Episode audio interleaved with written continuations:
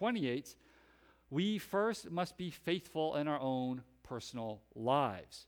We ourselves must know where we are to walk day in and day out. That this might be why the missions movement in America has suffered greatly in regards to the church sending out fewer and fewer missionaries and being less and less involved in missions outside of just dumping money into projects.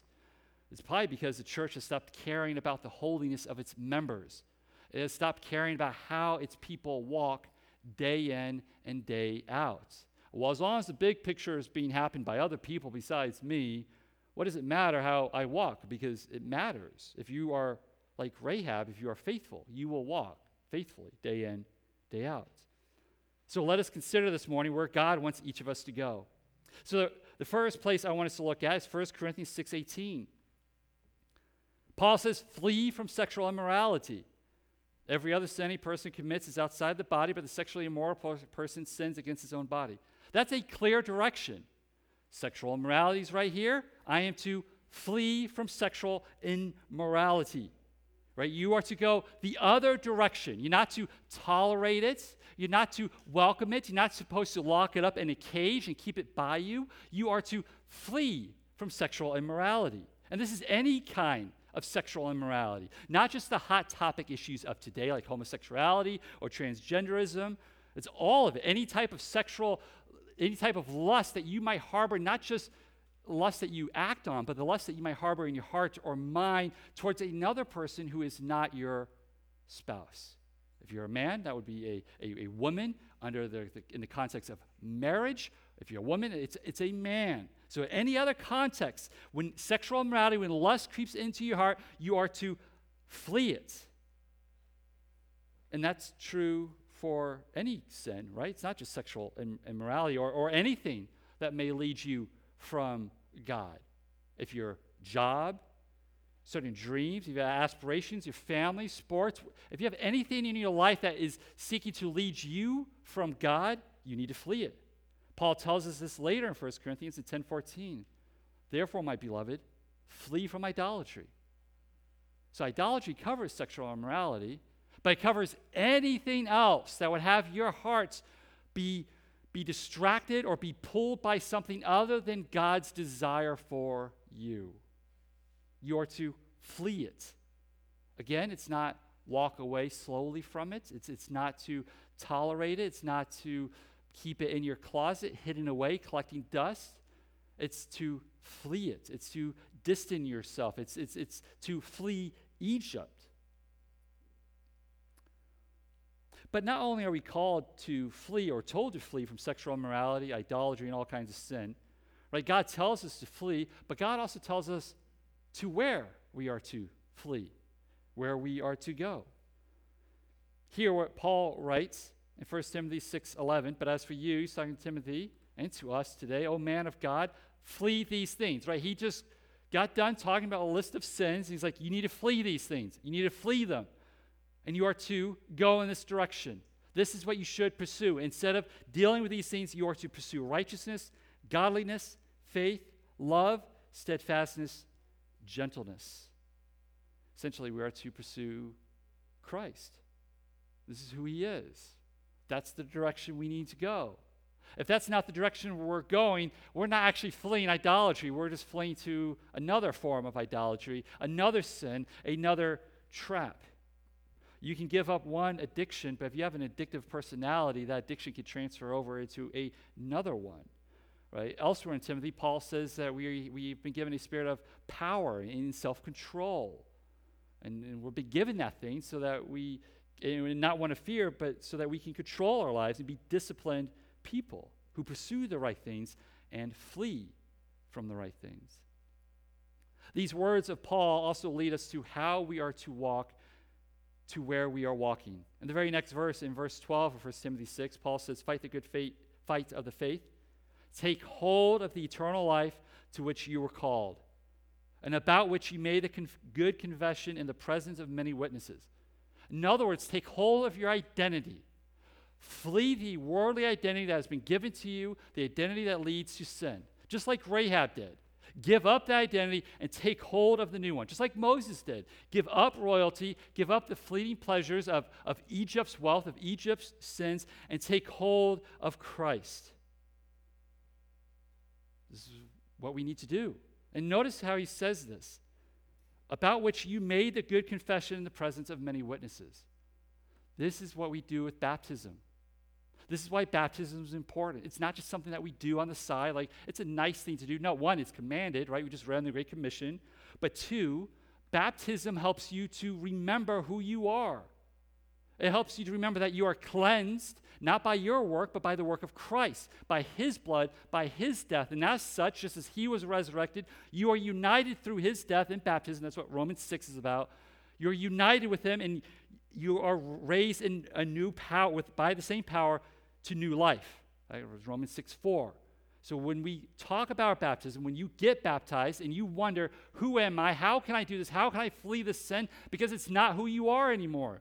But I, I love sex. I love porn. I, I love to lie. I, I love food. I love to be a glutton. I love to be lazy.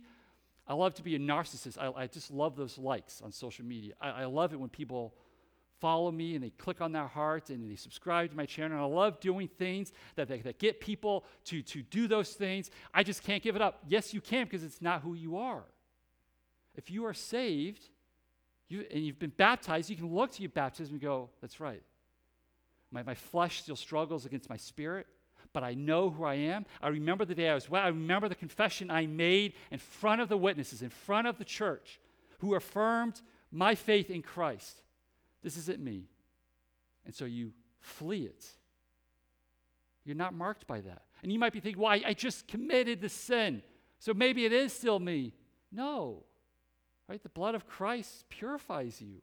Rahab was a prostitute. We don't know when the last time she did her prostitute thing before she. The point is, that doesn't keep you from it. The blood of Christ cleanses you forever. It is sufficient. You can't unclean yourself from the blood of Christ. This is about identity. And so we do this by submitting to the Word of God in time of need. James in, in uh, chapter 4, verse 7 writes, Submit yourselves, therefore, to God. Resist the devil, and he will flee from you. So think about this. This is like it's like the Red Sea. First, it's the Israelites fleeing from the Egyptians, but they submitted to God. Well, then after a while, all of a sudden, it's the Egyptians fleeing from the Israelites. It's the same. We are called to flee from sin, we're called to flee from temptation. And when we submit to God in this, the tables eventually get turned and the devil's fleeing from you. But do not miss this. Don't miss that key word at the start of verse 7. Submit. I know we hate the word submit. Americans don't like submit. I'm my own king. I'm king of my own castle. It's, I'm a full grown man. I get to do what I want. Well, not if you're a believer. You, you don't. You're a slave to Christ. Paul in 1 Corinthians 10 13 says, No temptation has overtaken you that's not common to man. There's no exception there. There's nothing unique about your struggle with sin or your temptations that come into your life. God is faithful, and He will not let you be tempted beyond your ability. In other words, whatever situation you find yourself in, God's not going back going, oh, didn't plan for this one, or I hope He has enough to make it through. No, He's fully aware. But with the temptation, He will also provide the way of escape that you may be able to endure it. Now, He will provide the way of escape. He parted the Red Sea, He didn't push Israel into the sea. He parted the Red Sea, told them to go forward. What did they have to do? They had to submit to the word, and they actually had to walk through the Red Sea. So when you find yourself in a time of temptation and God provides a way out, you must be willing to go that route. You must be willing to walk on the ground that was once covered with water. You must be willing to take the time and energy that God's asking you to expend in order to escape the Egyptians. You might thinking, boy, the other shoreline, that's, that's a distance. This is going to take some time. There's got to be another way. I'd rather not do this. It's a lot of energy, a lot of effort. you need to trust that He will provide not only the way for you, but the strength that you need to do so. And trusting that He will provide the promised outcome. But even when we have this will, this desire to submit to His word, when we are taking captive every thought and making obedience to, obedient to Christ, as Paul tells us, in 2 Corinthians 10.5, doing this is not always easy. And it won't be. It's not meant to be easy. Right? If we're called to trust in Christ, we need a reason to trust on Him. If we're called to depend on Him, we need a reason to depend on Him. Yes, we can look out at the Red Sea. We can see and hear and feel the strong east wind causing the water to part. We can see the dry, dry ground before us. We can know that God has said, hey, walk this way. And we go, boy, the evidence is there. The path is open. That's the way to go. But what happens once we start walking?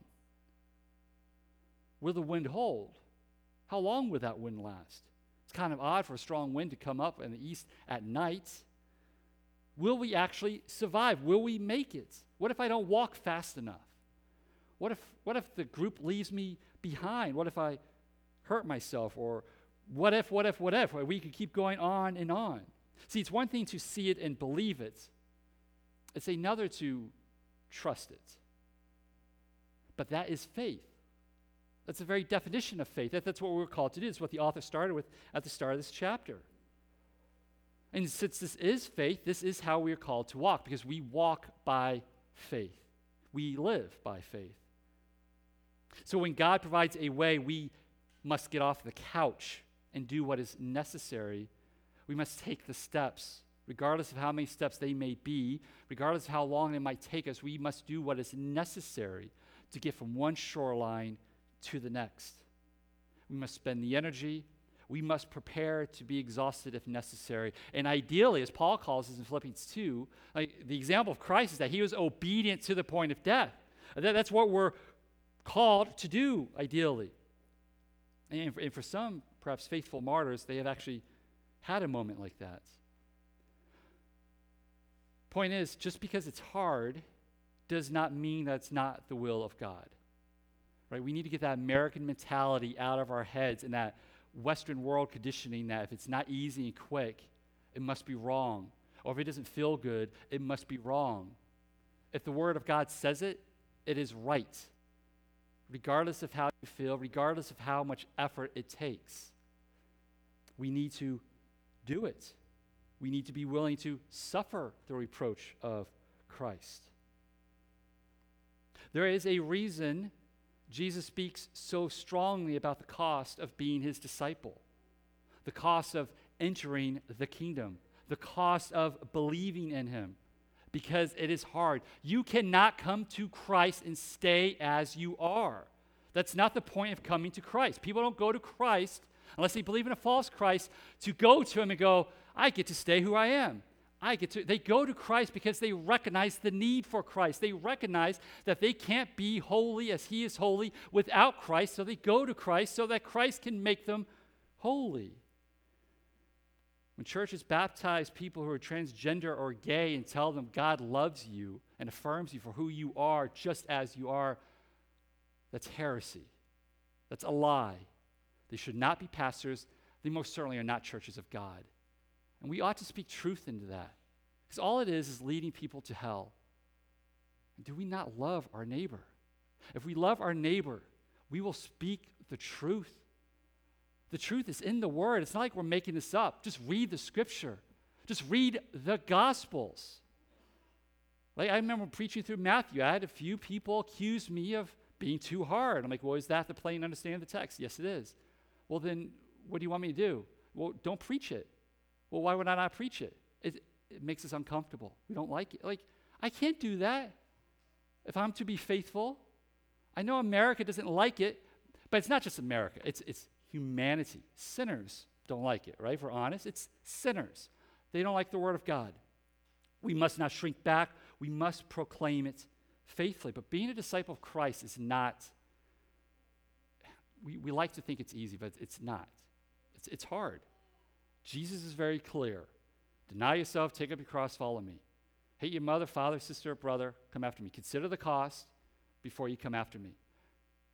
We need to be faithful. think of John 5 and I think it's John 6, right? Jesus gets done talking about, hey, if you don't eat my flesh, drink my blood, you can't, you can't be my disciple, you, you can't follow after me. And many of his disciples were like, that's a hard teaching. We don't like this. And they left him. So Jesus turns to the 12 and goes, Are you guys going to leave too? And what does Peter say? Peter's like, Where, look, it, it doesn't matter if this is hard or not. Where, where else can we go? You have the words of life. And, and that's how we need to respond. He has the words of life. It, it, it's where are you going to go? Back to Egypt? Back into bondage? Back to the fleeting pleasures of sin? And that's where most people go. Don't go there. The faithful don't go there. The faithful go forward into the Red Sea. We must do what is necessary. If you go back, do not think that deliverance is there for you. It's why we have Hebrews 11. It's why we have the letter. It's why we have the many warnings in Hebrews. If you think you can go back to the old covenant, if you think you can go back to your old life or any other way other than Christ, nothing but judgment awaits you there. And you will find yourself walled up in Jericho with no escape if you think you can resist the will of God for your life. But again, remember this that those who walked on dry ground through the Red Sea, and those who walked around Jericho, and in the eyes of the world they looked like fools, you need to remember they did not do so alone. It wasn't one guy that walked around Jericho. They didn't do shifts. It wasn't one person who walked across the sea. It was a body, it was a community, it was the people of God. So today we must also walk in community with the people of God, with one another. We must walk hand in hand, one encouraging voice to another. I mean, just think about it. I'm sure there are families on that coastline telling their kids, trust Yahweh, trust Him. Let us go forward. Telling the parents, trust Yahweh. I'm scared. So am I. But That's his word. Let's go forward. We'll do this together. That's what we are called to do. We must do this so we're not hesitant. We must do this so we don't stray. I mean, how many kids were probably going over to the wall of water and probably wanting to touch it? Nope, don't touch it. Stand. Don't go. Don't turn your left to your right. Keep going straight. We need to do this so that we may together persevere to the end. No one makes it to the end on their own if you come into the kingdom, you make it to the kingdom with the people of God. So let us do this together so that we may receive the promised reward that God, who is faithful, has promised to those who are faithful. And we do all of this by looking to the author and perfecter of our faith, Jesus Christ. This is where the author of Hebrews gets to at the start of Hebrews 12. It's where we will be in three weeks. Christ is the one we pursue if we desire righteousness, godliness, faith, love, steadfastness, and gentleness. Christ, 1 Corinthians 1 30, is our wisdom, sanctification. He is our redemption. See, there is no other way, there is no other path, there is no other gate that one can use to enter into his kingdom. It is only by our good Lord and shepherd that we can enter into the kingdom and receive eternal life. And it's only by Him that we can receive the faith that is necessary, that will guide us along the path that will lead us to the end of all things into glory. Let's pray.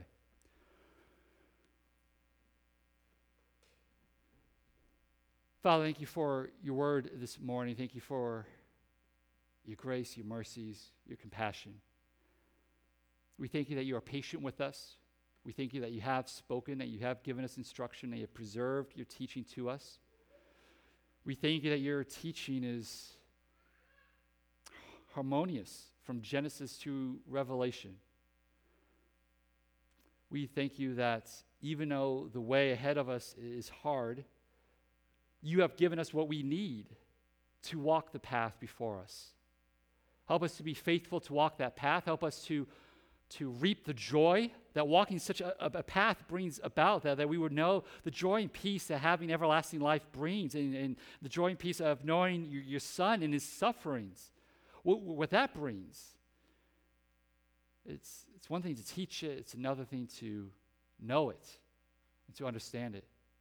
So give us all a, a spirit, a, a, desire of submission and, and, obedience to your word. Um, help us to seek the fruit of such labor. Bless us with much fruit when we do labor. Don't, don't leave us um, out and, and, missing out on, on, on the promises, Father, but include us, feed us. May we as a, as a body keep one another in prayer through sickness, um, through pain, but also through uh, the joys and the blessings of this life. Father, help us to speak love and truth to one another. First, within the, in the body, so that we would be built up, that we wouldn't be tossed to and fro. But also to, to those who don't know you yet, Father, to help us to speak your truth, your, your love, your grace to, to a world that desperately needs it, to a, a world that is blind to its depravity. We ask that your Spirit would go before us, knowing that your Son has already gone before us and that He is with us now and He will be with us then. Open up the hearts. Make people be born again. May they come to, to know you. May your name be proclaimed. May you be glorified through all of this. Bring a revival about in this nation, Father. May we be faithful to do what is necessary in order for that to happen. Father, we would ask this morning, especially as we come to the table, that you would bless the elements, that you would bless the, the bread and the cup. We ask that your Spirit would convict us of our sins, that, we w- that you would forgive us for our sins, that we would confess our sins to you, that we would be made aware of ignorant sins and that we would seek repentance from it. And as we come to the table and receive the elements, may we go away from here being reminded of who we are in light of the work of your Son. And may we live faithfully in light of that truth, Father. Father, we thank you for all these things and the many things that are unspoken. And we ask for all of these things, Father, for your glory, by the power of the Spirit, in the name of your Son, Jesus Christ. Amen. So at this time, we'll go into uh, communion. Um, if you are a believer who's not walking in unrepentant sin, that is, there's not a, a, a sin that you're holding on to, a, a, sin that you're like, no, I like that sin, I, I don't want to give it up, or it's too hard to give up. If, if you're in that situation, abstain from the table. Um, don't, don't profess that um, you have repented of all your sins when indeed you, you haven't. Um, if, if, that is the situation, abstain. Um, and, and, let's talk. Let's talk about that. Let's get you to a place to where you can receive the table with a clear conscience um, and not bringing judgment upon yourself. Uh, so if confess your sins as needed, come to uh, the table, grab the elements, and then Brandon will lead us in taking uh, communion uh, together. And then we'll close in a few songs of praise.